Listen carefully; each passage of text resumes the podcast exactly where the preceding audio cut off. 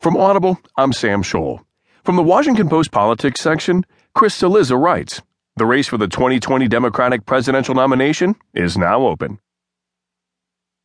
By Election Day, ambitious Democrats had already resigned themselves to an eight year wait for their chance in the national spotlight. Hillary Clinton was an overwhelming favorite against Donald Trump, and, assuming she won, running a primary challenge against her in four years would be a fool's errand. Then Clinton lost. Although this most stunning upset in modern presidential history has produced, and will produce, a thousand aftershocks, one of the most unlikely and important is that the Democratic presidential nomination in 2020 is now open. That opening is made all the more remarkable by the fact that there is simply no logical heir, or even heirs, to President Obama or Clinton, no obvious candidate waiting in the wings to step forward and rebuild the party. Vice President Biden appears to have decided that he is done running for office as a two time loser, Clinton is done too, and after that, the bench is, well, pretty thin. Politics, of course, abhors a vacuum, so candidates will run. Here is a look at who they might be Senator Cory Booker. Booker has been a national figure since the mid 2000s, when he was elected mayor of Newark.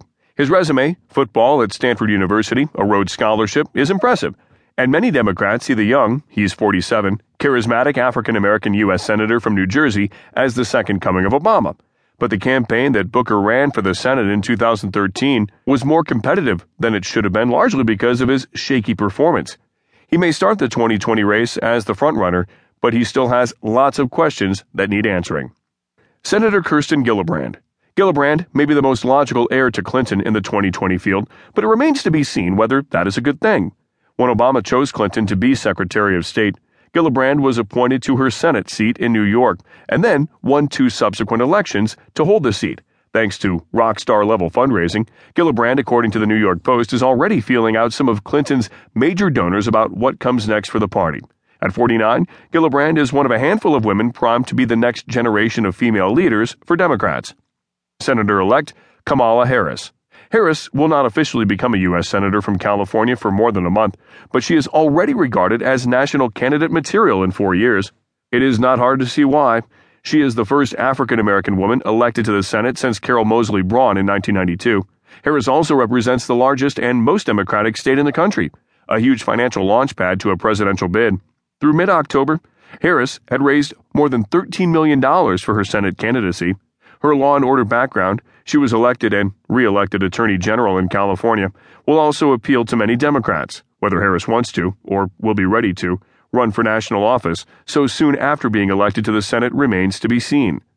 Governor John Hickenlooper, the Colorado governor, was almost Clinton's vice presidential pick this time around, and in a field filled with Washington types, the governor of a swing state in the West could have real appeal. Hickenlooper also has a terrific life story a Denver brewery owner who became mayor and governor, and a down home demeanor that screams, I am not a politician. Hickenlooper's biggest problem as a candidate may be that he is viewed as too moderate for the current Democratic Party, but some governor, Missouri's Jay Nixon, Delaware's Jack Markell, will run for president, and at the moment, Hickenlooper seems first among equals for that role. Senator Amy Klobuchar. Like Gillibrand, Klobuchar is an accomplished and ambitious senator who cuts the sort of profile that should put her in the mix for 2020. Unlike Gillibrand, however, Klobuchar represents Minnesota, not exactly a fundraising hotbed for a national candidate, but she has a very interesting legislative background. She worked with Representative John Kline, Republican Minnesota, on ensuring veterans got the leave benefits they were promised before deploying, and she is a leading voice on adoption in the Senate. First Lady Michelle Obama. Let's say this first. The soon to be former First Lady has never run for elected office and, to date, has shown absolutely no interest in doing so.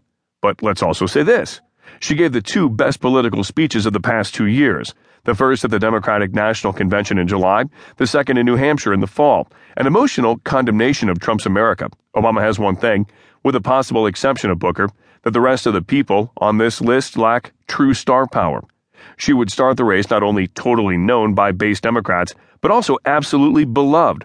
The issue for Obama is that being a candidate in your own right is very different from being a surrogate for a candidate.